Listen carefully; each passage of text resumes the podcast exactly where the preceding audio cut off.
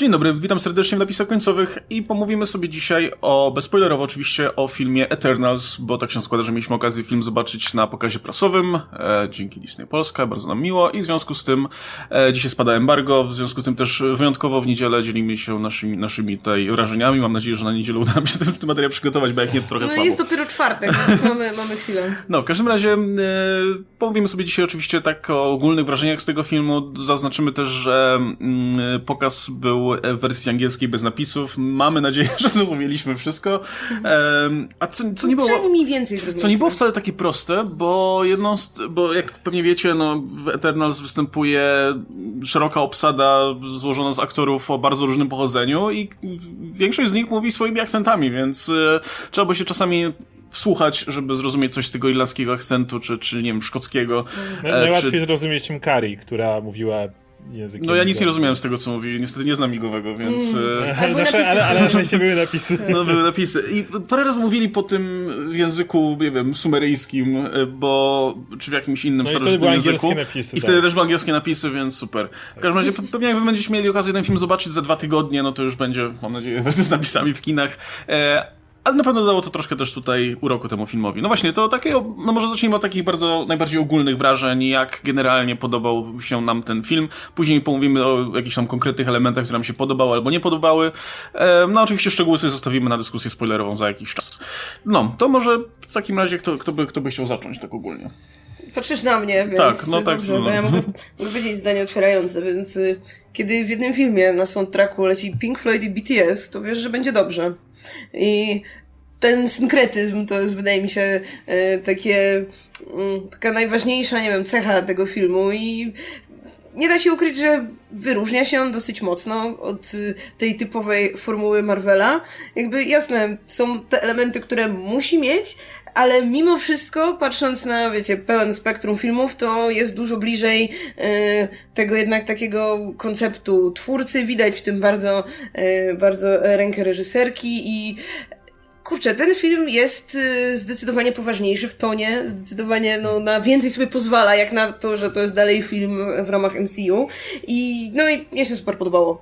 Y, nie wiem, może to dlatego, że jesteśmy świeżo po wyjściu z kina, to się oczywiście jeszcze zawsze musi gdzieś tam uleżeć, po, czy też po, po, nie wiem, wielokrotnych seansach, gdzieś tam dopiero się czasem y, ugruntowuje jakaś opinia, no ale jak na razie to zdecydowanie gdzieś moja czołówka filmów Marvela, obok jest... ostatniego Tora i obok obu Właśnie jedna rzecz, no tylko dodam właśnie, no w filmie jest masa rzeczy, masa konceptów, masa postaci, więc pewnie potrwa zanim nam się to też w głowie trochę ułoży i, i być może niektóre elementy z perspektywy później spojrzymy inaczej, no ale tu mamy na świeżo. To jest najmniej Marvelowy film, jaki widziałem, nie wiem czy od dawna, czy kiedykolwiek, bo jak dla mnie to bardzo często ja zapominałem, że to jest film Marvela. Tak, są tam takie elementy, które nagle wyskakują i pamiętaj, to jest film Marvela, i nie mówię, nie mówię konkretnie o cameo, nie, nie cameo, cameo nie ma, ale, ale nie mówię konkretnie o y, nawiązaniach. O, to jest lepsze słowo.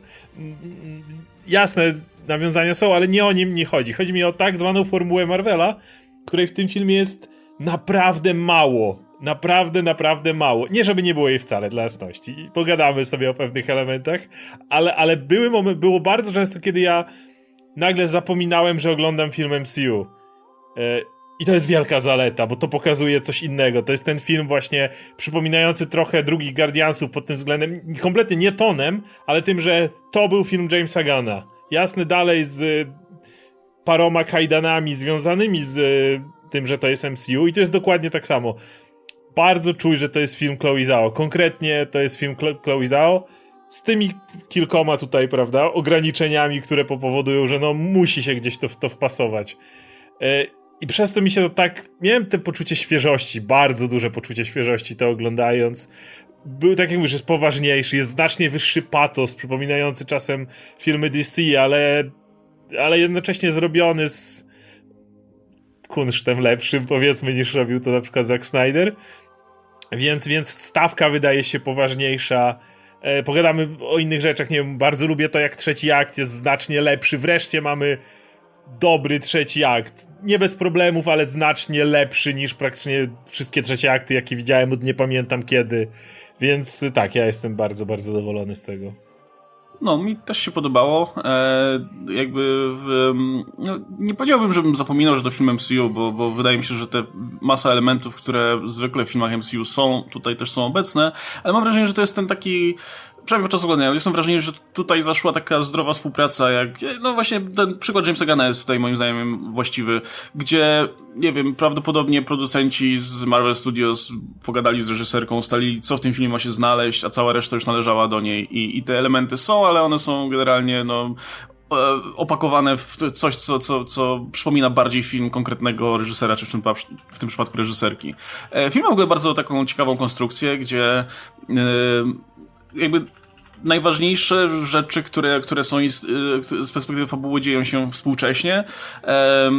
Jakby fi, fi, akcja filmu dzieje się no, już po, po, po blipie i tak dalej, ale jednocześnie co jakiś czas wracamy do przeszłości, żeby, żeby zobaczyć, zobaczyć jakieś wydarzenia, które nam znowu sportretują trochę, trochę no, znaczy spojrzą, pozwolą spojrzeć z innej perspektywy na te wydarzenia współcześnie, co trochę Shang-Chi'ego przypomina, ale tutaj w dużo większym wymiarze się jednak te, ta, ta mm, ta płaszczyzna, powiedzmy, w przeszło- znaczy, ta, ta, ta, ta część e, akcji w przeszłości ma, ma większe znaczenie. E, no i tak jak, tak jak wspomniałem na początku, jest masa postaci tutaj i bardzo mi się podobało to, że każdy z tych bohaterów jest jakiś mhm. i ma jakiś tam swój charakter. E, każdy z nich. E, było powiedziane, pamiętam, przed, przed premierą tego filmu, że. No, jeszcze przed premierą, ale wiecie, przed, przed zobaczeniem tego filmu, że zobaczymy, jak ten czas, jaki upłynął między poznaniem, przybyciem tych bohaterów na Ziemię, a, a, a tym, jak, jak, no, jak, jacy są teraz, jak ten czas zmienił ich e, i, i w jaki sposób stali się trochę innymi osobami, to faktycznie widać i, i to uważam, że jest dużym plusem tego filmu, bo mamy, każdy z bohaterów prezentuje jakąś inną postawę, ma inne zdanie na różne tematy i bardzo fajnie, przez, przez to Eternals nie są, wiecie, jednym bohaterem zbiorowym, nie? Jakby nie miałem tego wrażenia, tak jak przy Guardians of the Galaxy, no to są Guardians of the Galaxy, nie? Jakby jasne, bohaterowie tam się jakoś tam wyróżniają, ktoś ma jakiś tam wątek i tak dalej, generalnie to, to jest jeden zbiorowy bohater. Miałem wrażenie, że tutaj w mniejszym stopniu tak jest, przez to, że każdy z nich jednak ma trochę inną, inne podejście do niektórych rzeczy, przynajmniej, no tak, tak odniosłem, odniosłem wrażenie podczas seansu. To na pewno na plus. E, konflikty właśnie między, między powiedzmy postaciami w tej grupie Eternals, jakieś właśnie starcia charakterów, to bym, to bym zaliczył jako największą, największą zaletę tutaj, przez to, że udało się ich wykreować w taki sposób, że faktycznie wydają się postaciami z krwi i kości. Jeśli ktoś będzie, jeśli ktoś, tylko dokończę jednym zdaniem, jeśli ktoś będzie kiedyś potrzebował dowodu na to, jak nakreślić postać, kilka postaci w jednym filmie, sporo postaci, to, to, to niech spojrzy tutaj, nie? Bo, bo zwykle się podaje właśnie Guardiansów i tak dalej, ale, ale mam wrażenie, że tutaj lepiej widać, że można to zrobić w taki sposób, że każda z tych postaci była, no, inną. Tu jest ich też dwa razy swoją więcej. własną tak, postacią. I to, I to jest ta dysfunkcyjna rodzina, ale to nie jest dysfunkcyjna rodzina Jamesa Gana, którego z całą moją miłością do niego jednak wiesz, że on bardzo szybko oddaje pierwsze skrzypce jednym, dwójce bohaterów, jak na przykład w Suicide Squad to była Ratcatcher i to był Bloodsport. I reszta postaci też tu jest i ma swoje wątki, ale czujemy, że one są bardzo z tyłu. Tutaj jasne, może najwięcej widzimy z perspektywy Cersei, ale cały czas to nie jest do końca tak, że Cersei nie jest Peterem Quillem, jeśli chodzi o czas ekranowy, o wargę w porównaniu do reszty bohaterów, nie? To nie... Ta postać, mimo że jest troszkę bardziej na pierwszym planie, to nie jest aż tak główną postacią, jaką był Peter Quill dla Guardiansów.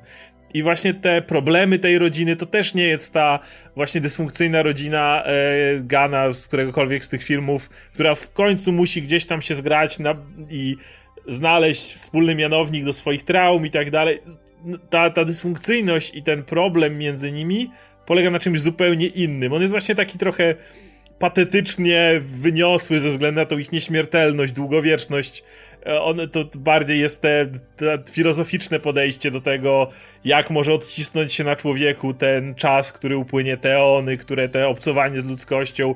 Więc nie, nie jest to tak bliskie nam, ale jednocześnie jednocześnie Chloe Zhao udało się spowodować, że większość tych bohaterów jest też bardzo ludzkich i rozumiemy ich y, motywacje. Właśnie dla mnie to jakby, to nie jest jakby dysfunkcyjna rodzina, to są bardziej takie tragiczne postaci, gdzie każdy z nich ma trochę racji. To raczej cały ich konflikt, na którym no, w pewnym momencie zaczyna się opierać ten, powiedzmy, szkielet, szkielet fabuły, by nie powiedzieć za dużo, każdy z nich ma trochę racji i po prostu no nie wiem, różnią ich trochę, nie wiem, różni się ich podejście moralne, różnią się ich metody, według których chcą, nie wiem, dążyć do celu lub nie chcą i tak dalej, ale fantastycznie pokazane jest to, że właśnie nie ma wśród nich, że o, te, z, z kim się będziemy super zgadzać, z kim się w ogóle nie będziemy zgadzać, tylko z reguły dostrzegamy przynajmniej, dlaczego ten konflikt jest. I to się wszystko wydaje mieć bardzo dużo sensu w tym, w ramach tego świata przedstawionego przynajmniej, tak? Jakby, yy, nie ma, Podoba mi się to, że jakby nie buduje się tutaj konfliktów na zasadzie, że o, ktoś coś, wiecie, ktoś coś źle zrozumiał, źle usłyszał, yy, albo albo właśnie wiecie, jak są te różne dziwne nieporozumienia, które próbują nam gdzieś tam te dramatyczne wątki między postaciami budować,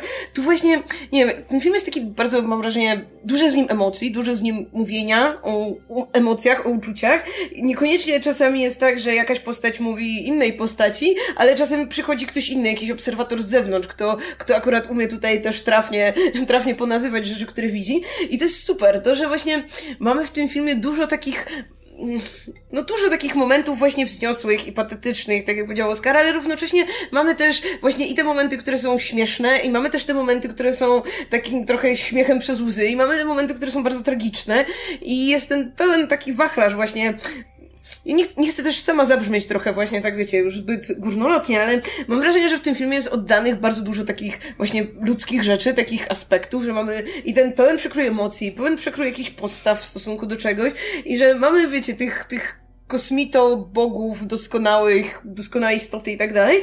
I, I w nich jest tak tak dużo tego pierwiastka ludzkiego. Więcej niż paradoksalnie mam wrażenie w niektórych innych postaciach, które może są tylko, nie wiem, ludźmi obdarzonymi czymś tam, ale właśnie tutaj oni są tacy właśnie, wiecie, niedoskonali, mają te swoje wady, tak? I nie wiem, bardzo Właśnie ludzcy, to jest takie chyba najbliższe słowo, że z jednej strony mamy ten film o tych wielkich konceptach, o kosmosie, gdzie właśnie jesteśmy często blisko tej takiej, wiecie, wielkiej kosmicznej pustki, która jest super przerażająca i patrzy na nas i jesteśmy tacy malutcy, ona jest taka wielka i może też przez to właśnie oni się wydają tacy mimo wszystko bliżsi nam, bo nawet dla nich ta cała reszta i ten cały kosmos dalej jest czymś gigantycznym i, i takim nieznanym, więc no, wydaje mi się, że bardzo dobrze film robi to, co chciał robić.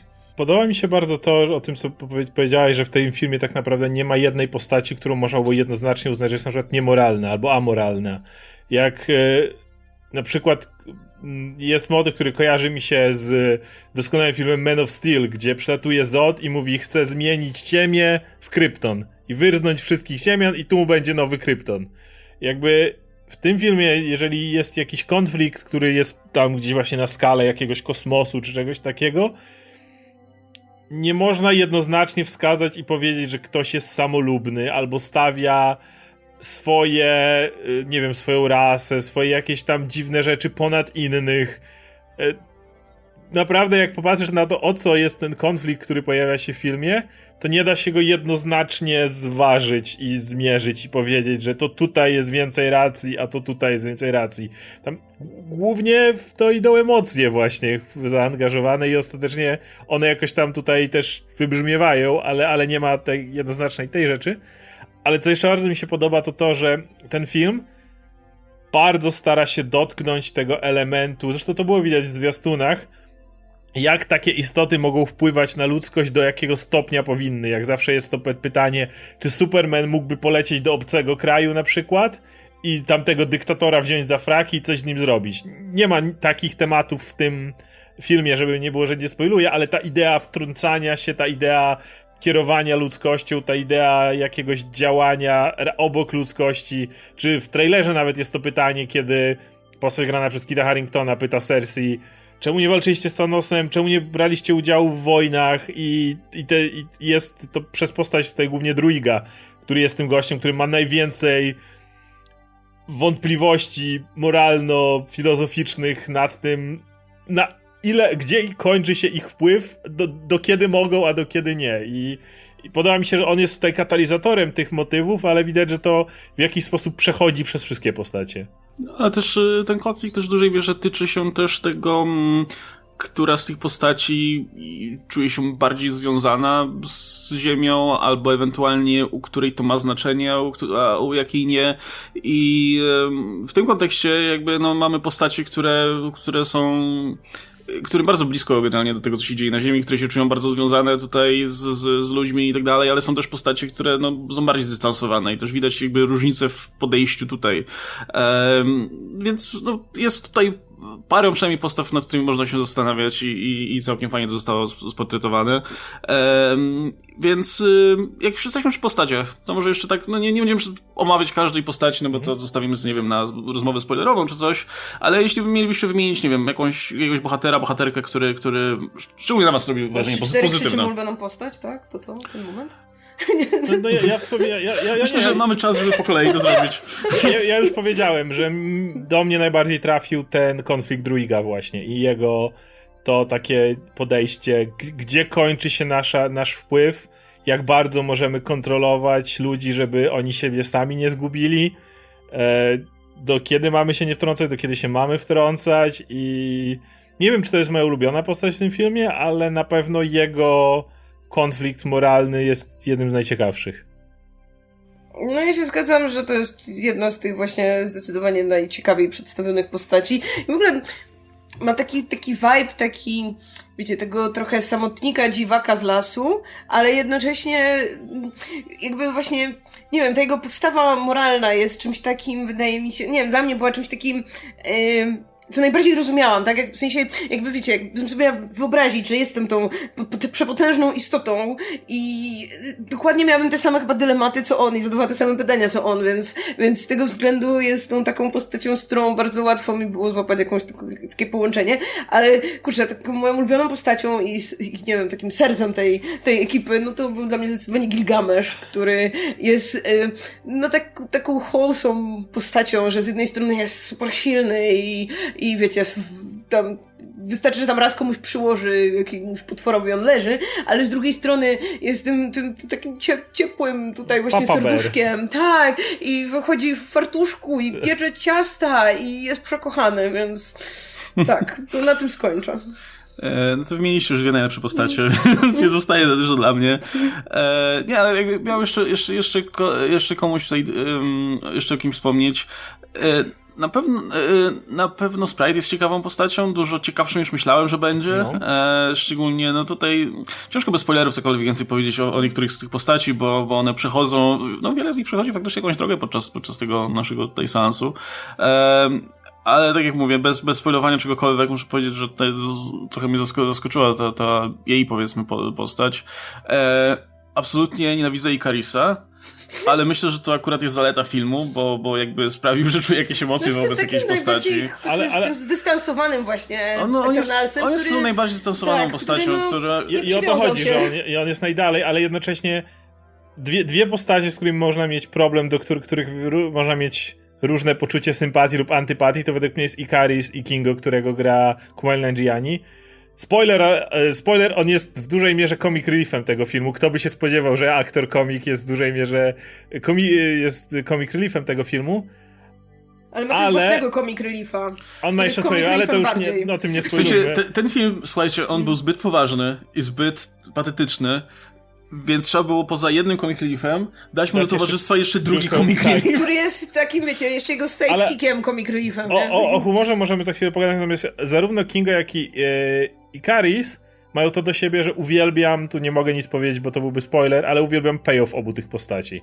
Uwielbiam to, do, do, do, którego miejsca każda z tych postaci na końcu dochodzi. Więc to jest taki moment, że możesz mówić, on mnie irytuje, bo jest trochę comic reliefem, on jest, mnie irytuje, bo jestem trochę zimnym typem, który jest kawałek dalej, ale obaj ma, według mnie przechodzą fantastyczną drogę i, i to, co zdają sobie sprawę, co jest dla nich najważniejsze, gdzie stoją, gdzie mają ten dylemat, gdzie mogą postawić granice, ba bardzo mi się podoba w obu tych postaciach i jest bardzo konsekwentne, to ty, ty, tyle powiem. Spoilerowej dyskusji chętnie pogadam o tym więcej, ale uważam, że w obu, obu ich przypadkach to jest super konsekwentne. No właśnie świetna jest jakby dynamika całej tej grupy, to, że właśnie każdy jest tym takim trochę niezbędnym ogniwem, że właśnie jeśli z jednej strony niektórzy są tacy zbyt chłodni, to mamy z drugiej strony tych, którzy są zdecydowanie bardziej emocjonalni, jakby każdy, każdy tutaj w tym, w tym wielkim, wielkim, no to jest chyba z 10 osób, prawda, to jest dosyć duża ekipa i każdy ma gdzieś właśnie to takie swoje konkretne miejsce, jest, y, no jest tym ogniwem, że jeśli nagle się tam gdzieś tam, nie wiem, nie pojawi, no to,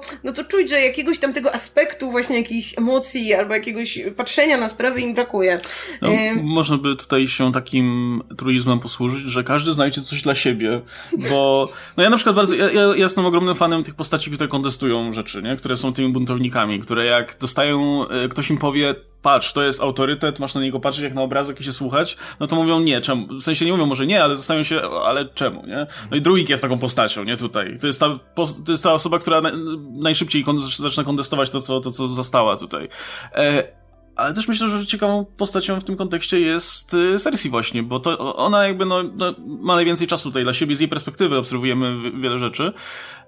Ale to też nie jest typowa protagonistka, która, wiecie, jest zawsze proaktywna i mm. zawsze wie, co robić i tak dalej. To jest postać, która gdyby fabuła nie była oparta troszkę o nią, to ona byłaby gdzieś tam na drugim planie, bo, bo, to, bo to jest trochę bohaterka, która jest trochę wycofana, wiecie, siedzi na tym telefonie sobie e, i, i no jest taka bardzo emocjonalna, ale to nie jest postać, która by się pchała do, do, pierwszego szeregu, nie? I trochę na tym jej wątek też polega, że, że no... Że musi uwierzyć w siebie, nie, tak? Że... Nie, właśnie nie, nie, nie, nie powiem, że do końca uwierzyć w siebie. To jest ta postać, która jest wycofana właśnie dlatego, że ona jest najbliżej ludzi i najmniej chce za nich decydować. To jest ta postać, która chce najmniej decyzji podejmować, jeśli chodzi o ludzi, bo ona jest tą, która jakby najbardziej pokochała ludzką rasę, więc jednocześnie ona jest tą, która chciałaby, żeby oni mieli największą przestrzeń dla siebie i mogli najbardziej tutaj żyć z tym wszystkim.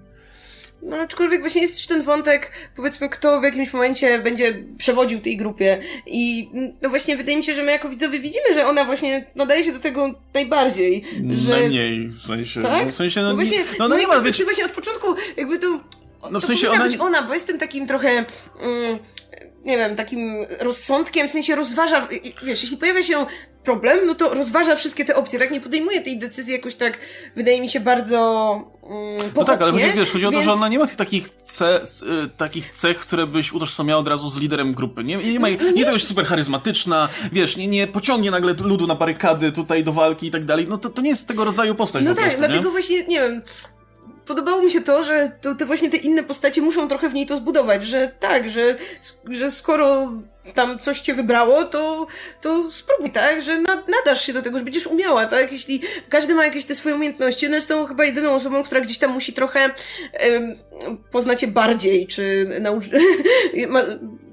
też żeby trudno jest czasem mówić, żeby potem ktoś nie powiedział, że za dużo spoilerów, ale generalnie, tak jak te nasze postaci są tymi doskonałymi istotami, które mają jakąś super boską umiejętność, no to ona jest tą jedyną, która musi odkryć w sobie coś, żeby mogła używać jej bardziej, tak? Więc no to jest takie bardzo też budujące, że, że właśnie tego typu osoba może przewodzić takiej grupie, że to właśnie nie musi być ten, wiecie, charyzmatyczny i hop do przodu, yy, nie wiem, z reguły jest to jakiś mężczyzna, no, tylko że to no... może być ta właśnie cicha yy, dziewczyna, która gdzieś tam jest z tyłu, a po prostu, wiecie, no ma to dobre serce i... Ale...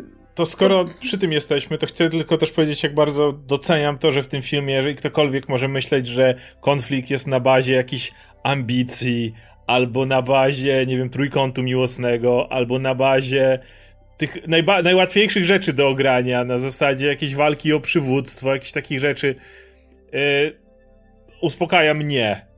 Konf- konflikt w tym filmie jest znacznie ciekawszy i znacznie łatwiej do, łatwiejszy do kupienia niż... E, trudniejsze niż, do rozstrzygnięcia. Trudniejsze do rozstrzygnięcia niż właśnie tego typu pierdoły, które często są używane jako no właśnie jednocześnie podoba mi się to, że ten film w dużej mierze yy, może nie, że jest o tym, ale tu, nie wiem, najważniejszą emocją, która dla mnie gdzieś tam przybrzmiewa ten ca przez cały film, jest w sumie miłość i to jest różna miłość, bo to jest miłość między, nie wiem, dwiema osobami, w sensie takiej miłości romantycznej i taka miłość między tymi członkami tej dziwnej rodziny i ta miłość do, nie wiem, ludzkości nawet i wiecie, taka, nie wiem, miłość między dwiema postaciami, taka bardziej, nie wiem, jakaś przyjacielska i tak dalej, czy bardziej, nie wiem, w relacjach powiedzmy rodzić dziecko i, i wow, i w tym filmie jest tego naprawdę dużo i to się cały czas tak ładnie ze sobą komponuje i, i wiecie, to, że nawet, nie wiem, jak ktoś postąpił źle, to finalnie jest ta miłość, która może go chociaż trochę gdzieś tam odkupić i to jest super. To mi się też bardzo podobało, bo mm, nie wiem, te, te te filmy przyzwyczaiły mnie do tego, że okej, okay, z reguły nie wiem, mają na przykład jakiś wątek romantyczny, czy mają gdzieś tego typu temat, ale on jest gdzieś tam, wiecie, zepchnięty, jest jakimś tam dodatkiem, nie wiem, trzeba odhaczyć i tak dalej.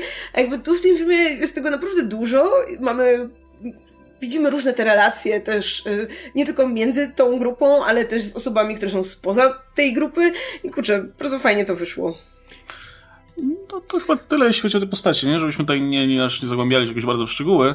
Um, no to jeszcze mówmy właśnie o... Znaczy, może, może dwa słowa o tym humorze jeszcze, bo, bo to okay. jest, się wiąże z tym.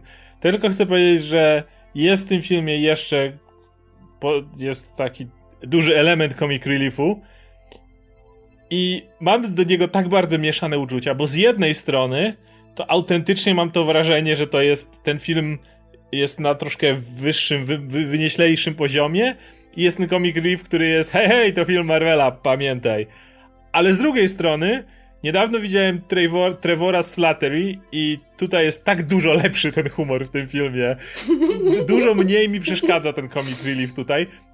On dalej mnie trochę wybija, gdzieś tam czuję ten dysonans, jak, jak to jest, ale tak jak mówię, sa, sama postać Kumala Najdziego ma e, lepszy payoff, ale też jakoś ten humor, nie wiem, może jest go też przez to, że jest go mniej, czy coś takiego, jest może lepiej napisany, jak, jak po seansie o tym gadaliśmy, nie jest jakoś strasznie. To nie jest tak mocne wybicie, jak był Trevor w mm, Chang-Chi. No, wydaje mi się, że to dlatego właśnie, że po prostu żarty są lepsze, lepiej napisane i mimo wszystko mniej irytujące.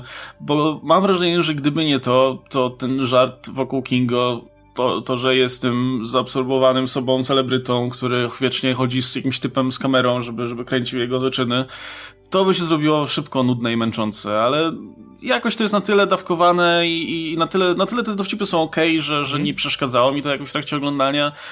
Go, wiecie, bardziej mi to przeszkadza na papierze, w sensie, że jakby tak. bardzo często powtarzał się ten sam dowcip, ale no jakby w trakcie oglądania filmu nie był to, to mhm. jakiś duży problem. Nie w ogóle nie przeszkadzał. Jest kilka, nie wiem, żartów, które moim zdaniem były naprawdę super śmieszne. Nie wiem, znaczy generalnie w ogóle ten moment, jak pojawia się Kingo tak naprawdę w tej w naszej współczesnej A to jest super moment. Kurde, był super, był jakby, jak, no właśnie, znowu, jest tutaj ten synkretyzm, że mamy te sceny, które są jak z tego wielkiego, monumentalnego filmu na pustyni i bogowie i tak dalej, a później mamy, wiecie, scenę z e, filmu z Bollywood i ten tak, takie tak, dziwne tańce, gdzie... ten fragment. Tak. tak, w ogóle super ten moment, jak, jak jakby Kumail Nanjiani gra typa, który gra w filmie i robi tam takie super dziwne miny i jakby tak gra, że nie umie grać, nie wiem jak to lepiej nazwać, ale super jest ta scena, nie tak. wiem i warto podkreślić, e, Kingo nie jest postacią, która jest tylko comic reliefem. To nie, to nie jest ten typ, co ma na końcu leżeć i powiedzieć udaje trupa i czy coś w tym rodzaju. To jest pełnoprawna, pełnokrwista postać, która ma też swoje dylematy, ma też swój... On ma w sumie jeden z najciekawszych dylematów z, z, z powodu tego, gdzie on stoi w tym konflikcie. E, to, to, to, jest ta postać, która. Rzadko tego typu postać widzę w filmach, o tak powiem, jeśli chodzi o jego ustosunkowanie i konsekwencja w tym, gdzie on z tym wszystkim stoi. Więc to jest postać, która ma swoje obserwacje. I to nie jest tak, że on mi, jego humor mi go zepsuł. Ja do końca widziałem go jako jedną z tych postaci, a nie kogoś, który tam gdzieś tam wpadł pożartować. No, to znaczy, tak, tak jak wspomniałem wcześniej, jakby każda z tych postaci znalazła jakiś swój sposób, czy swoją drogę, jak zapełnić sobie te długie, długie lata życia. No i ten bohater znalazł sobie taki sposób, który z perspektywy naszej, oglądając ten film, no jest zabawny, nie? Z tego wynika ten humor, dlatego to nie jest, to Ale nie jest irytujące, jak w przypadku, wynika. kiedy ktoś wrzucać ci postać tylko po to, żeby była śmieszna, nie? Tak, ale też fajnie jest to, z czego wynika z to, dlaczego on ten tryb życia obrał i to, to fajnie się wszystko spina później. Y, to jak jesteśmy przy postaciach, to dwie uwagi takie bardziej krytyczne. Jedna mniej poważna, to znaczy szkoda, że jest tak mało Salmy Hayek. Generalnie no, jej rola jest trochę mniejsza niż pozostałych postaci, a szkoda. E, szczególnie, że też tutaj e, ten jej akcent był cudowny. A tak zupełnie, e, troszkę, troszkę bardziej na serio, nie do końca byłem fanem tego wątku Tiny. E, tego, tego motywu, który był zapowiadany wcześniej, mhm. e, związanego z tą chorobą, która trapi niektórych Eternals. Eternals no to był punkt wyjścia do, do, do, dodatkowego, powiedzmy, konfliktu, ale to w zasadzie tyle. Nie uważam, żeby to jakoś dużo dodawało tej postaci. Tym bardziej, że. No to nie wiem, miałem wrażenie, że to jest po prostu element fabuły, który miał czasami podnieść stawkę, a czasami. Czasami, czasami można było z tego zrezygnować, kiedy sytuacja tego wymagała.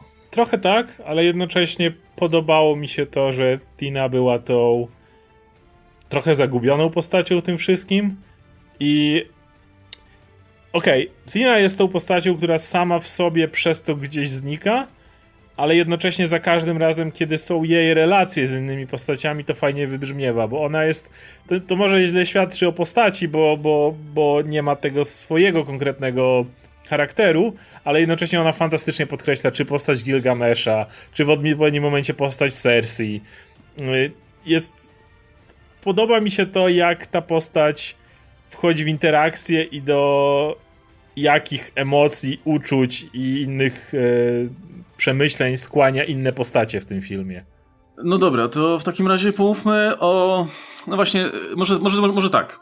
Jeśli myślicie, że ten film jest o konflikcie Eternal z Deviantami, no to nie. Konflikt. Ale to dobrze, bo konflikt jest dużo ciekawszy niż tak. Tak, oczywiście. E... Deviants są głównie tutaj po to, żebyśmy mieli po pierwsze powód, dla, dla którego Eternals w ogóle pojawiają się na Ziemi, to wiadomo, a potem głównie po to, żeby mogli wyjść ze swoich dziur i, i się spotkać. I to mniej więcej tyle, nie? Jakby nie, nie odgrywają tutaj większej roli, więc nie wiem, czy jesteście fanami Deviants z komiksów, czy nie, ale nie nastawiajcie się za bardzo. No, I... Deviants jest duży problem w tym filmie, dlatego że oni do pewnego stopnia działają jako te zagrożenie w tle, tak jak mówisz, jako ten powód pojawienia się Eternals, powiedzmy, jest już w trailerze zapowiedziane, że ma być konflikt Deviants i Eternals i mają ich zwalczać jakoś tam.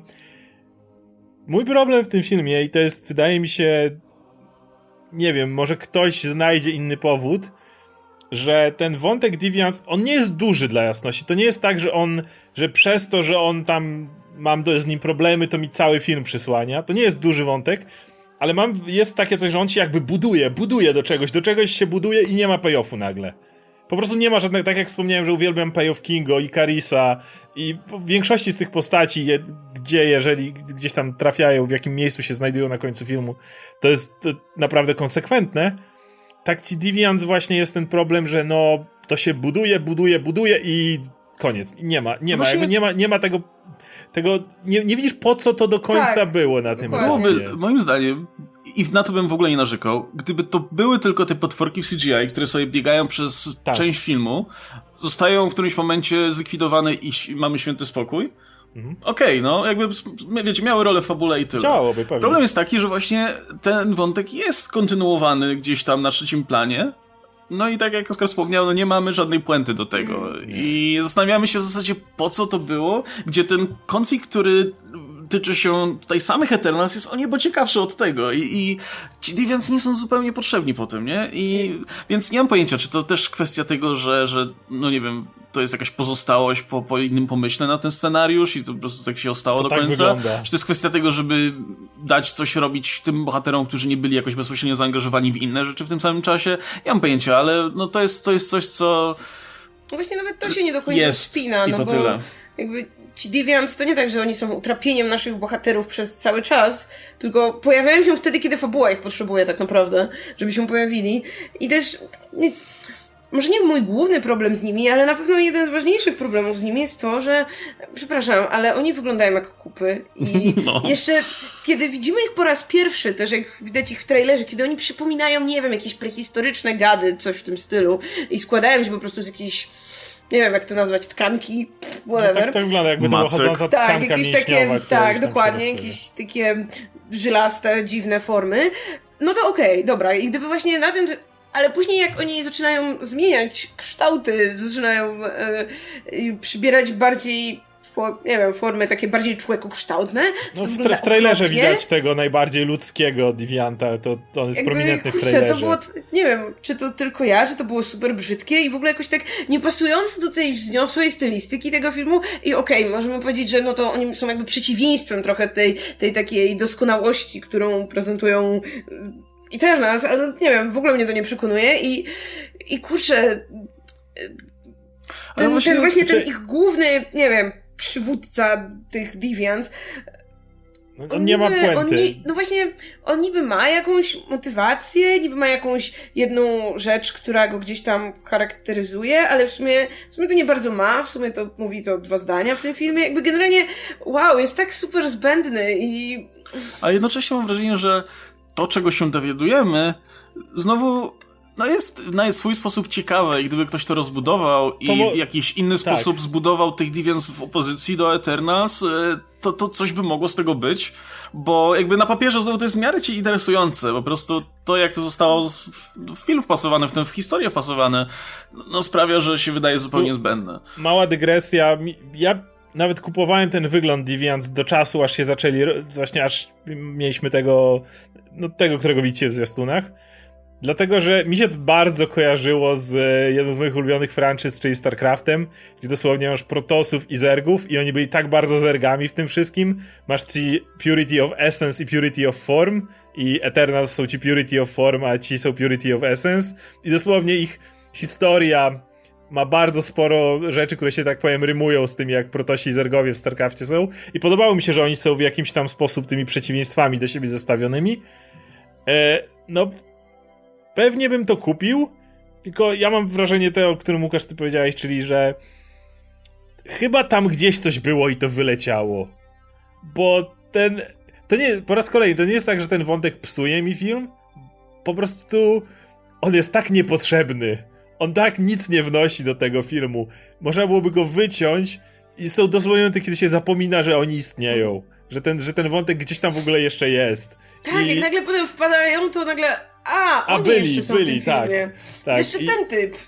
I, I wydaje mi się, że albo to trzeba, żeby ten film był lepszy, można byłoby albo ich jeszcze ściąć, żeby pełnili tylko i wyłącznie to e, ten taki plot device, tak? To coś, co rusza do przodu. Czemu oni przybywają na ziemię, Czemu tak? przybywają właśnie i że z nimi tam walczą?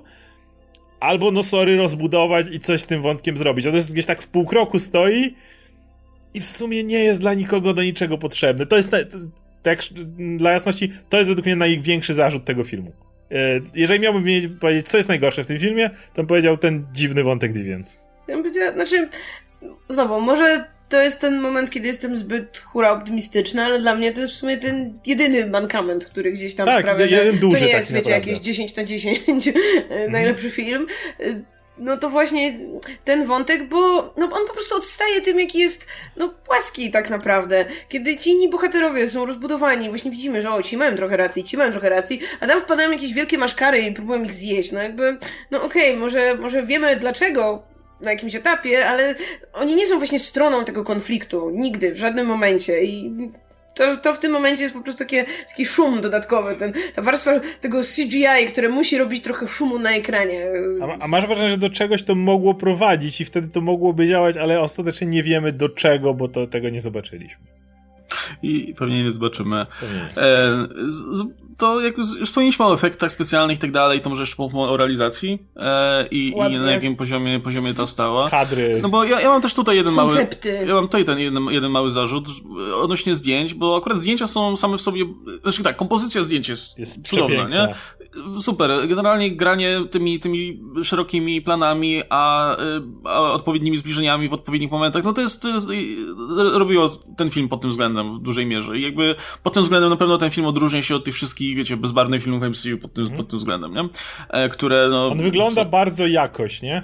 Tak, no widać, wi widać tutaj jakiś styl, jakiś pomysł na te, na te, na te ujęcia. Plus pasuje bardzo do też klimatu tego filmu i tonu, mm. jaki tutaj próbuje się osiągnąć i, i no, też mam wrażenie, że ten, to, to, podejście pasuje też do tego właśnie eklektycznego charakteru, tego, że i wiecie, zdjęcia z, z Bollywood mogą wyglądać dobrze w ten sposób, bo wiecie, można, można dużo, dużo więcej pokazać, ale tak samo te wszystkie monumentalne y, momenty. Też te, te... Zim, zimniejsze barwy tutaj można usprawiedliwić, jak często mówisz, że filmy Marvela potrzebują, czasami są szare za bardzo, za bardzo brakuje kolorów, no to może przez to, że tyle Zaka Snydera było w kinie, ale przyzwykłem do tego, że jeżeli wchodzimy w te monumentalne motywy, to może być trochę przyciemniona paleta barw. No byliśmy też w IMAXie, tam jest zawsze ciemniej, więc...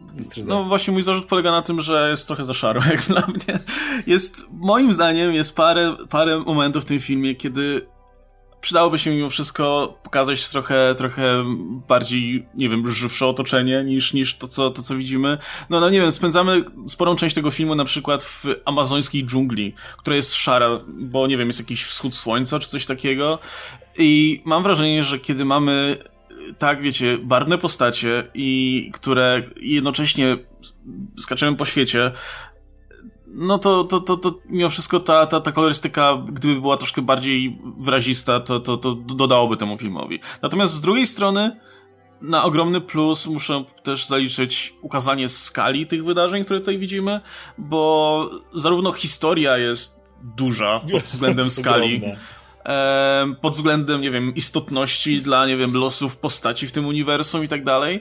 E, ale też, no, to co widzimy po prostu na ekranie jest, jest bardzo często duże, ważne i tak dalej. I zdjęcia, no, zdjęciu udaje się to podkreślić masz, po prostu, nie? Masz...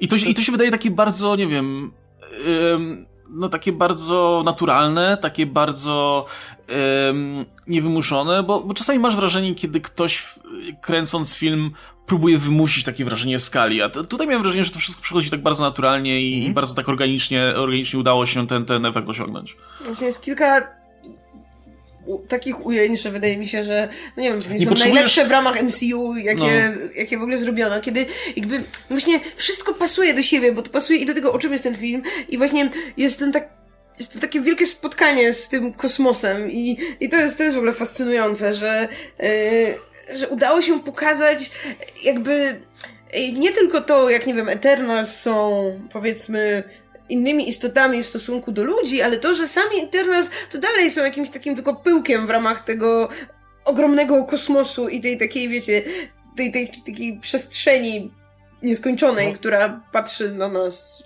no, ale, ale, sceny, które ale widzą więcej, przez co my też możemy więcej zobaczyć i, i to jest bardzo efektowny widok. Więc... Sceny, które trochę przypominają to otwarcie trzeciego oka doktora Strange'a jest, kiedy nagle ten kosmos ci wchodzi.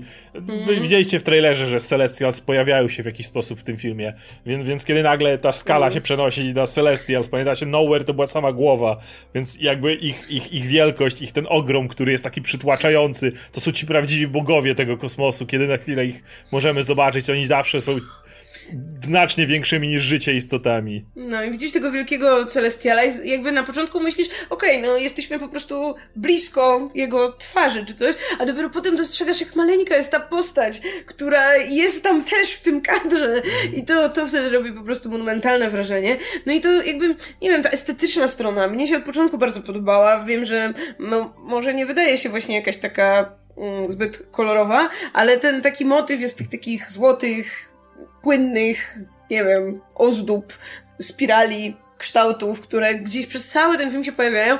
I to mi się bardzo podobało i to było takie i konsekwentne i też takie, no nie wiem, te niektóre użycia tego no były kreatywne, tak, że możemy z tego zrobić tak naprawdę wszystko to, czego potrzebujemy w danym momencie i, i gdzieś mi się tam to, to spinało. Znaczy, świetna jest gra światłem chociażby, nie? Jest wiele ujęć, gdzie tak. to, w jaki sposób pada światło słoneczne, jakby Co Chloe Zhao wiemy, buduje tak naprawdę. Uwielbia.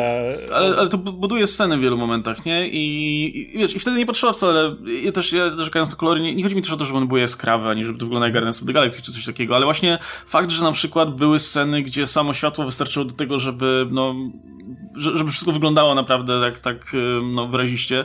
E, no, pokazuje, że to, to, to, to, był też jakiś wybór. No nie wiem, może, może, może to... Może, może to ten IMAX. I, IMAX, może to ten IMAX i, faktycznie, i, no. i, okulary, bo, bo, bo jednak wydaje mi się, że tu właśnie ta paleta... Bo ja też rozumiem, że ja wspomniałem o tych, o tych scenach w Amazonii. To, to jest też ten moment, kiedy mamy czuć trochę niepokój, nie? I to, Tak. to co będzie, więc może też powiązane z tym, a więc ja, ja bym mimo wszystko polecił zobaczyć ten film. Słuchajcie, jeśli macie jakieś kino, gdzie wiecie, że wam wyświetlą ten obraz wysokiej jakości na, nie wiem, sensownym cyfrowym projektorze, to idźcie tam. Nie, nie, nie przypłacajcie za IMAX, gdzie po prostu dostaniecie wyszarzony obraz i w tym chujowym 3D. Ja w ogóle nie, nie wiem, czy to, czy to zawsze tak było, ale teraz miałem tak, że po prostu musiałem siedzieć sztywno, bo jak ruszyłem trochę głową, to mi się wszystko rozmazywało, więc... E, tak jest. No. nie wiem, chyba parę ostatnich premier mnie po prostu od, y, odzwy, nie wiem, odzwyczaiło, od, od, przekonało, żeby, żeby mimo wszystko rzadziej wybierać ten IMAX, bo to już kolejny seans, kiedy mam wrażenie, że ten film mógłby wyglądać lepiej. No, ja Wiesz, pamiętam jak byłem na Shang-Chi i potem, i potem domu poszedłem albo, na, albo, ale wiesz, są kina, kina, gdzie ekran jest naprawdę dobrej jakości. Nie, znaczy nie ekran, tylko projektor też. ja poszedłem Więc- na Shang-Chi'ego w 2D i to była kolosalna różnica, jak nagle ich ciosy się nie rozmazywały mi na ekranie. Słuchajcie, nie narzekajmy, bo o mały włos, abyśmy oglądali wersję na dyskotece. Bo kiedy puścili nam wersja. ten film, to było Ale- mniej więcej tak, że było widać przez sekundę, nie było widać przez trzy. Jeszcze jak jesteśmy przy, przy wizualnej stronie, to tak jak właśnie wspomniałaś Marta o tych e, elementach złotych i tak dalej, podoba mi się to, że te postacie mają naprawdę zróżnicowane moce i umiejętności, ale jednocześnie przez to, że jakby od razu można określić po sposobie, jak ich używają, że to jest Eternal, prawda? Ten, ten, ten element, mm, najbardziej no Fastos tego naj, najwięcej używał, on jest tym, który tym myślicielem, który to jakoś to tak. składa, tak, i jakieś tam wszystko to przekłada ze sobą, ale, ale podoba mi się to, że jakby to, to było bardzo konsekwentne, jak jak za każdym razem te moce manifestowały, one jednak wyglądały różnie, ale, ale jednak spój, spójnie wizualnie. I przy- skoro przy tym jesteśmy, naprawdę są dobrze zrobione tutaj sceny akcji. I efekty Trze- niektóre, jak na przykład efekty akcie, biegania szybko. jak Mekari, jak Mekari biega, jest po prostu prze, przepięknie to wygląda. Nie jak było ani kamera, jednego ujęcia z- w slow-mo, więc ja bardzo, bardzo to sobie I kamera cenię, się jej że... cały czas trzyma. Tak. Jest ten motyw, jak ona zapierdziela i widzisz to, tą niesamowitą prędkość, jaką ona biega i powiedzmy nie ma cięć, bo albo kamera non-stop za nią podąża i po prostu całe tło nam z ogromną prędkością przelatuje, albo na przykład kamera zatrzymuje się na jednym miejscu i tylko widzimy, jak ona podbiega gdzieś, na przykład jak...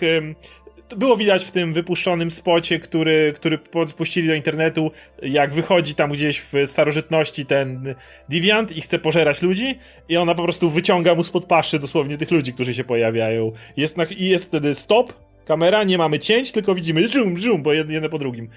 I bardzo mi się to podoba, jak w tym filmie naprawdę nie ma tak dużej ilości cięć. I, i tu chcę się właśnie skupić na trzecim akcie. Tak, jest on widowiskowy jak każdy trzeci akt Marvela, ale po pierwsze jest dzień, wszystko widać, co tam się dzieje. Jest, Jest trochę żwiru, ale Je- to pasuje. Jest trochę żwiru, ale, ale jest trochę kolorów, jest trochę więcej rzeczy niż Żwir, żwir. ale w dzień. Żwir w dzień i, wy, i wygląda to lepiej. Właśnie- Właśnie, y, jeśli, jeśli któryś moment filmu miał mi przypominać te finały, no to właśnie ta puszcza, gdzie tam walczą z tymi deviantami i masz znowu też szare Jest tło w tle i masz trochę flashbacki do Wietnamu, że kurwa Shang-Chi znowu, nie? Ale finał już jest finał? kompletnie inaczej zrobiony. Finał no. jest super i właśnie to, ja, ja kiedy razem mogę powiedzieć, że oglądam trzeci akt jestem zaangażowany w akcję, która się tu dzieje. Rozumiem kto z kim i dlaczego walczy. Rozumiem, że to nie jest smok, który wyskoczył w ostatniej chwili z, z zabramy i nagle trzeba go, wiecie, i, mu, i trzeba go wybuchnąć. Jak to, jak to jak kiedyś mieliśmy się, wszyscy wilani w Marvelu to gdzieś wybuchają w którymś momencie. I em, oglądam to, jest walka, ale jednocześnie wiem, że ona nie jest wszystkim, co tu się rozgrywa. Jak zwykle emocje są, mają odegrać dużą rolę, tak jak dlaczego lubię w Guardians of the Galaxy finał, bo tak, na końcu Ronan co prawda wybucha, ale mamy ten element, kiedy to We're the Guardians of the Galaxy bitch, to ma być to, kiedy emocje, tak, odegrały najważniejszą rolę w tym wszystkim. I tutaj też, może nie w ten sposób, ale na jakim stopniu te, ten emocjonalny finał jest super, więc wow, fantastyczny trzeci akt, jak na MCU, to jest, to jest coś, czym mogę z przyjemnością powiedzieć wreszcie. No właśnie ten finał jest taką idealną kropką nad i jeśli chodzi o ten aspekt tych wszystkich emocji, gdzie, o których film cały czas opowiadał, bo jakby kulminacją Eternals jakby dalej są emocje, dalej są przeżycia tych postaci, a nie to, kto komu silniej przyłoży. I jasne, musi być właśnie, musi być, musi być ten moment, że będzie jakaś widowiskowa walka i tak dalej, ale ten później, ten pik i ten taki finał rozgrywa się po prostu na poziomie emocji między postaciami, to jest super. I No to jest taka właśnie rzecz... taka dojrzalsza się wydaje No, przez to Tak, ta tak produkcja. ni- nic, jest- nic nie musi pierdolnąć, nie trzeba wielkiego złego Może eksplodować, być żeby... mały promień w niebo. Tak. Da się. Przez Może, chwilkę. może Nie, może być to jest- delikatny promień. To jest ten element, który chyba najbardziej tutaj nadwręża tę, tę formułę Marvela, czyli to, że w tym finale nie masz takiego wrażenia, że o, muszą teraz wszyscy walczyć ze wszystkimi, albo wszyscy bić się z jakimś wielkim typiarzem, albo coś takiego. I go No bo tak trzeba, bo tak jest zawsze w tych filmach i musi być ten szum, musi się dziać po prostu wszystko. Wszystko jest w miarę, znaczy w miarę kameralny jest ten finał, Tak. jeśli z perspektywy bohaterów, nie? Wiadomo, że dzieją się Dzie- dzieją rzeczy się ogromne sposób, rzeczy, ale... Ale, Ale finalnie ale- miłość. ale finał jest emocjonalny Jest i generalnie ważna. tak, tak. To jest, to jest jedna rzecz. Druga rzecz jest taka, że w filmie faktycznie jest brief sexuality i Jest. Pierwszy Jest. raz od czasu Ironmana 2 chyba, więc... Ja, ale jest, nie jest, jest ta, tak bardzo... Jest tak bardzo to nigdy tak nie bardzo nie, było byliśmy w nigdy. W, nie, Tak blisko jeszcze nie tak, byliśmy tak, po- nie. Wiesz, mieliśmy te sceny, gdzie rozumiesz, że na przykład Stark i, e, i dziennikarka gdzieś tam stoczyli się za łóżko. Tu jest mocniej. Tu jest zdecydowanie mocniej. Mamy nagie ciała. Poruszające się na żwirze, na, na Ale piasku. dalej, Na piasku. dalej PG-13, spokojnie. A, więc także, to, a tak. także mamy dwóch mężczyzn, którzy tworzą komórkę społeczną zwaną rodziną i którzy nawet obdarzają się pocałunkiem i to Jezu, w po- usta, więc obok- ludzie będą zakrywać dzieciom oczy. Obok e, taka, e, nawiasem mówiąc, obok Gilgamesza, który ogólnie był bardzo, bardzo to, to, to cały ten wątek, on był tak bardzo ludzki, bo jak po Fastosa, prostu ale o to mamy tych dwóch, chodziło. mamy tych dwóch, mamy, mamy tych dwóch, dwóch gości w związku, z czego jeden jest tym genialnym wynalazcą i jednocześnie siedzi w domu, więc wiemy, że on tam po prostu głupieje i wymyśla rzeczy po prostu, wymyśla jakieś super pewnie skomplikowane, kurcze, suszarki do naczyń i tego typu No ja się rzeczy. śmiałam, że A na dru- pewno a drugi organizer pracu- na łyżki a drugi po to ten prostu każe pracujący- odkładać każdą łyżkę w odpowiednią Więc przykrutkę. jak pojawia się okazja, żeby ten pierwszy poszedł gdzieś z kolegami, to, to ten jego partner mówi, tak, idź, idź, nie? I mówię, wow, to po prostu Nie. nigdy, nigdy, nigdy nie było ni- nic bardziej ludzkiego w MCU. od Nie wspomnieliśmy o. Fastosie w omawianiu tych postaci. Wydaje mi się, że jest go trochę mniej po prostu, chociaż pełni też bardzo dużą rolę i bardzo ważną rolę, ale ten cały jego wątek z rodziną, którego jest mało, ale tak jak mówisz, on ma być tym wątkiem ludzkim, on ma być tym najbardziej, który mieszka sobie, ma, ma, ma męża, ma syna, y, uczy syna jak dobrze ząbki myć i tak dalej. To jest tak, ten takie na chwilę zejście do tego najbardziej ludzkiego momentu i Fastos w tym momencie jest bardziej ludzki niż nawet Cersei, która ma być tą na, najbliżej ludzi, bo on, on znalazł to miejsce swoje. Fastos ma też super ten taki mikrowątek tej takiej, wiecie, tego popychania ludzi za pomocą technologii, czyli ile możemy im pokazać i kiedy to będzie jakieś ułatwienie, a kiedy to będzie coś, co niejako doprowadzi ich samych do zguby. I czy powinniśmy dawać im cokolwiek, jeśli tak, to kiedy i jak szybko i tak dalej, wiedząc jakby, mając bardzo dobre intencje, tak? No bo on jest super podjarany tymi swoimi wynalazkami i tym, jak ludziom będzie łatwiej, że o proszę, a tutaj kurczę silnik, może dajmy im silnik tam, wiecie, 500 lat przed naszą erą. 5000. I- tak, a no to było jeszcze wcześniej, okej. No i po prostu i on ma też taką jedną bardzo taką e, bolącą w serduszko scenę, kiedy, kiedy po prostu jest totalnie załamany wszys- wszystkim, co widział przez też te lata i później konkretnymi wydarzeniami.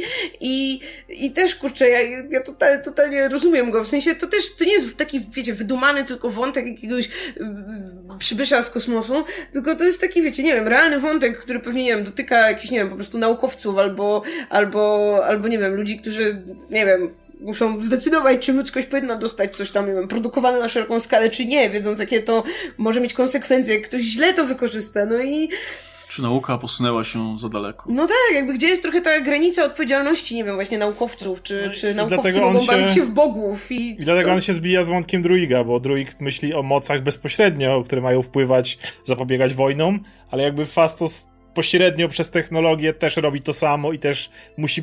Mają bardzo podobne e, konflikty moralne, tylko na trochę innej płaszczyźnie rozwoju ludzkości, ale o, obu chodzi o to samo w pewien sposób.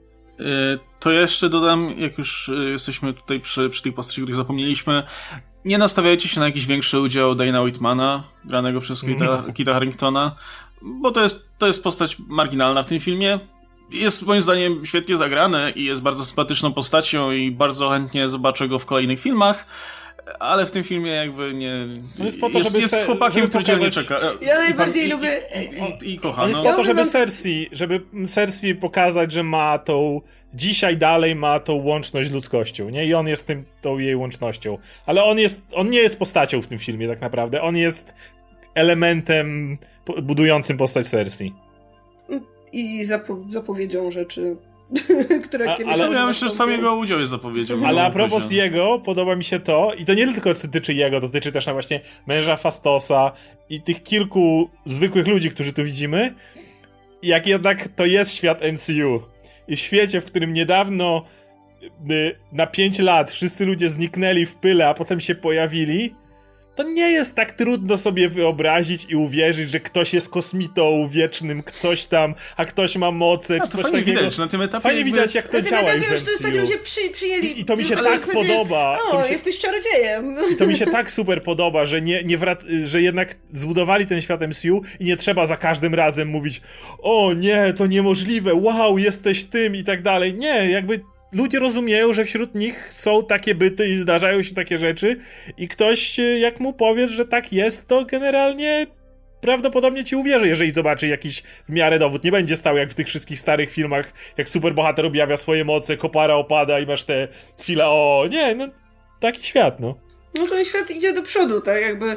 To jest ta zaleta chyba też MCU, mimo wszystko, tak jak czas, czasem lubimy ponarzekać na jakby wady, które trochę z tego wynikają, ale właśnie jest ta zaleta, że ten świat się jakby tak rozwija wraz z tymi postaciami, wraz z tymi filmami i że każdy, każdy, wiecie, każdy ten taki, nie wiem, duży, duża jakaś drużyna, czy, czy właśnie jakiś inny ten zakątek, no właśnie dokładają gdzieś tam te, te cegiełki do, do tutaj tego krajobrazu, w którym w tym momencie no mogło, może koegzystować tak naprawdę wszystko koło siebie, bo i technologia, i magia w, w wielu różnych rodzajach, i dziwne istoty z kosmosu, i tylko czekać, y, co będzie dalej, a trochę już wiemy, co będzie dalej, no bo mamy też oczywiście zapowiedzi tego, co dopiero będzie. No, to jeszcze na sam koniec możemy wspomnieć o tym, że są dwie sceny po napisach. Pewnie już doskonale wiecie, co jest w pierwszej scenie, bo yy, branżowe, Ale- ale prestiżowe? Czy wiecie Prest- dokładnie, co jest w pierwszej scenie? prestiżowe ośrodki prasowe już zdążyły to zaspoilować, ale generalnie i tak uważam, że akurat pierwsza scena po napisach jest fajna. E, Nie zaspoilowali tego ważniejszego elementu. Nie zaspoilowali ważniejszego, ważniejszej rzeczy, więc y, i ta rzecz mnie bardzo ucieszyła. Dawno, Również. dawno nie miałem tak, że wiecie, pojawia się jakaś niespodzianka w filmie MCU. Tam, Tak, jakaś postać, Jakaś nie rzecz z się którą postawi. kojarzysz i tak dalej. No, po- powiem szczerze, byłem zaskoczony i bardzo mi się podobało. I to nie No, jest ta postać, o której, co do której wszędzie mogliście widzieć spoilery. To No i potem jest postać. jeszcze druga scena, która jest myślę taką sceną, której się wszyscy spodziewali, ale no... Więc jest też jest w sumie okej, no.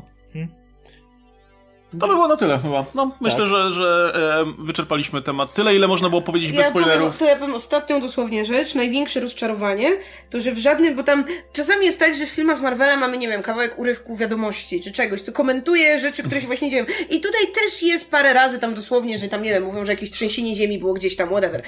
Dlaczego w tym filmie nie ma naszych dobrych znajomych z Ancient Aliens, którzy mówią, że tak, mamy dowody, że kosmici przyjechali pomagać ludziom i dali im tutaj koło, piramidy, coś tam, coś tam. Ale- no- I dlaczego nie siedzi nasz ulubieniec Giorgio i nie mówi tego, jakby to jest tak stracona okazja, bo ten film to jest Ancient To jest Aliens the Movie. Ale wyobrażasz sobie, jakby pojawił się Giorgio i obok De- David Childress i tak, mieliśmy rację cały ten czas, nie? Totalnie. Wymyśliliśmy te głupoty na potrzeby tego serialu naszego, a to była prawda.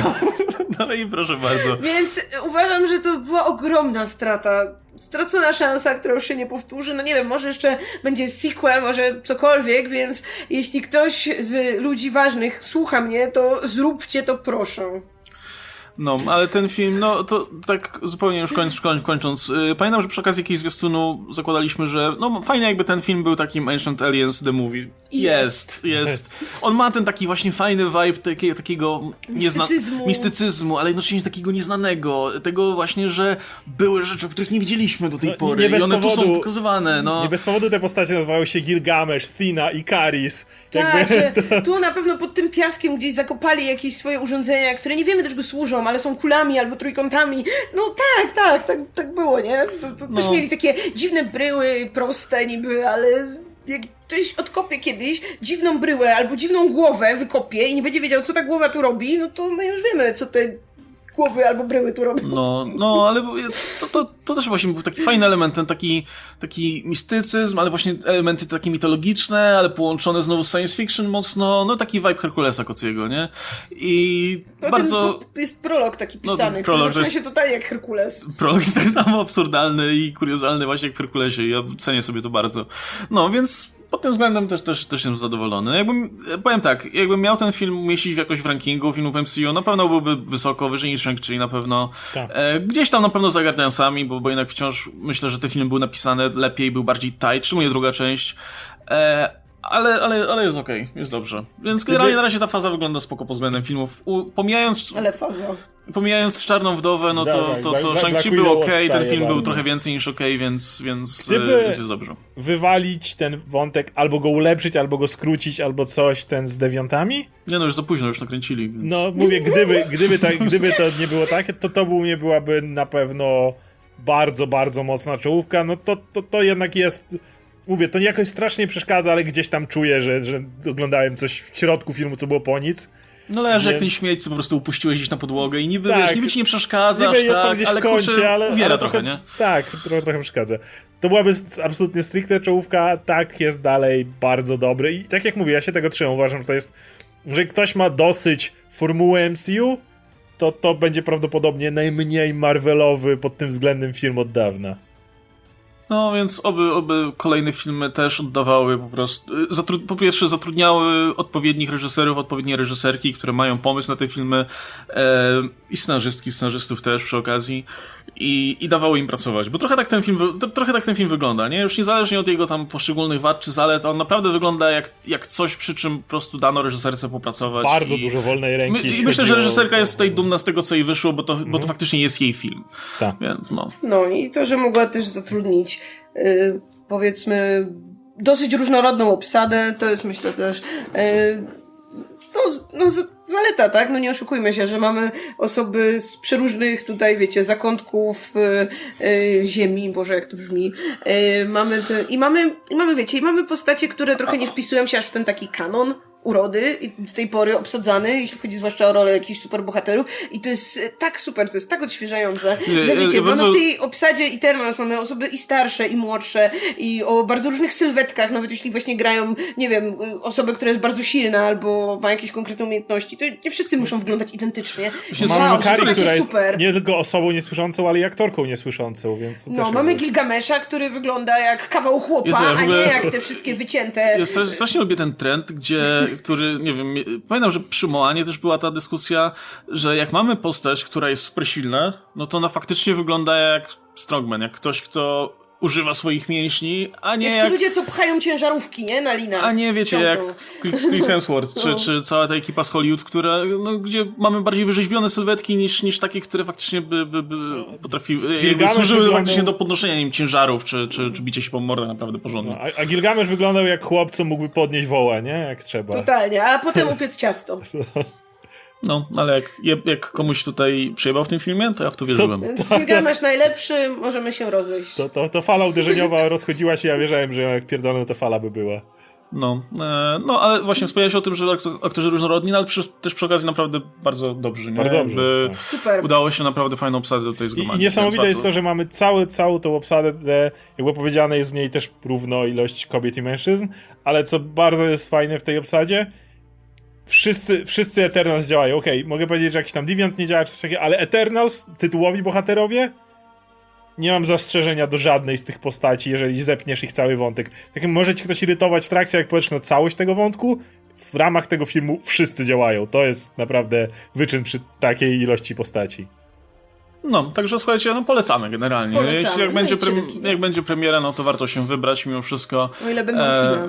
Nawet, słuchajcie, no nie wiem, spodoba wam się albo nie, ale myślę, że, to, tak, że, że warto zobaczyć po prostu i mieć, mieć zdanie. Em, no, więc słuchajcie, no miejmy nadzieję, że kina będą otwarte, że będziecie mogli obejrzeć, ale to tak to już tak na, na marginesie. No, zobaczymy jak film sobie oczywiście poradzi w, w box office, o tym sobie też na pewno pomówimy, jak będzie bliżej premiery i kina będą otwarte, no to też e, zrobimy dyskusję spoilerową, e, bo jest jeszcze sporo rzeczy, o których, o których no nie mogliśmy po- pomówić w związku z tym, że no dotyczą one zwrotów akcji, może w ten Ba- sposób. bardzo dużo. Jest sporo zwrotów akcji w w tym Ba- filmie, co też, też dużo. warto nadmienić tak ogólnie, że są. Dużo jest, nawet jest, jest- ich sporo, więc... Jest wiele scen, o których naprawdę chciałbym powiedzieć, dlaczego tak dobrze działały, ale nie mogę teraz. No, ale tak jak mówię, jeszcze będzie nam, przyjdzie czas na to. No, a tymczasem, słuchajcie, dajcie nam znać w komentarzach, jeśli widzieliście film, bo, bo też byliście na pokazie albo coś takiego, no to dajcie, dajcie nam znać, jakby się podobało. Ewentualnie, jak się zapatrujecie na tę produkcję, ewentualnie, jeśli macie jakieś pytanka, bez spoilerów oczywiście, no to możemy wam podpowiadać też w komentarzach. No, także było z nami Marta Najman, Oskar Rogowski, się nazywam Kastelmach. Słuchajcie, zapraszam oczywiście do wspierania naszego kanału, macie przycisk pod tym wideo, e, a także do naszego sklepiku. Także trzymajcie się, do zobaczenia, hej. Napisy końcowe to kanał i podcast, który nie istniałby bez waszego wsparcia. Możecie wspierać naszą pracę na wiele różnych sposobów, w zależności od tego, który będzie dla Was najwygodniejszy. Uruchomiliśmy wspieranie na YouTube. Pod każdym wideo znajdziecie przycisk Wesprzyj, gdzie możecie w zamian za kilka fajnych profitów co miesiąc zasilać napisy wybraną kwotą. Możecie wysyłać nam pytania w formie tipów lub superchatów. Macie wówczas gwarancję, że na nie odpowiemy w ramach cyklu pytań i odpowiedzi. Tipy możecie słać w formie superchatów podczas premier i streamów oraz za pomocą serwisu PayMedia, kiedy tylko chcecie. Link jest w opisie. Niedawno otworzyliśmy napisowy sklepik, gdzie możecie zakupić koszulki, bluzy, kubki, czapki i inne gadżety z naszym logo. I nie tylko. Mamy też wersję podcastową, którą uaktualniamy regularnie i ją też można osobno wspierać za pomocą wybranej kwoty co miesiąc, jeśli jest to dla Was preferowana forma śledzenia naszych odcinków. Bardzo, bardzo dziękujemy wszystkim wspierającym, jesteście wielcy. Jeśli jednak z jakiegoś powodu nie chcecie albo nie możecie się dorzucić do funkcjonowania napisów końcowych, to oglądajcie nas dalej śmiało, nic nie szkodzi. Nasze treści zawsze będą darmowe i powszechnie dostępne. Jeśli chcecie, możecie polecić napisy komuś znajomemu, ocenić pozytywnie nasze materiały, zasubskrybować nasz kanał na YouTube lub podcast na Spotify, nie blokować reklam na YouTube. Albo po prostu zajrzeć na naszą grupę i zapoznać się ze społecznością napisów końcowych. to by było na tyle. Zapraszamy do zapoznania się z linkami w opisie tego wideo. I wsparcia naszej roboty w jakikolwiek sposób. Do zobaczenia!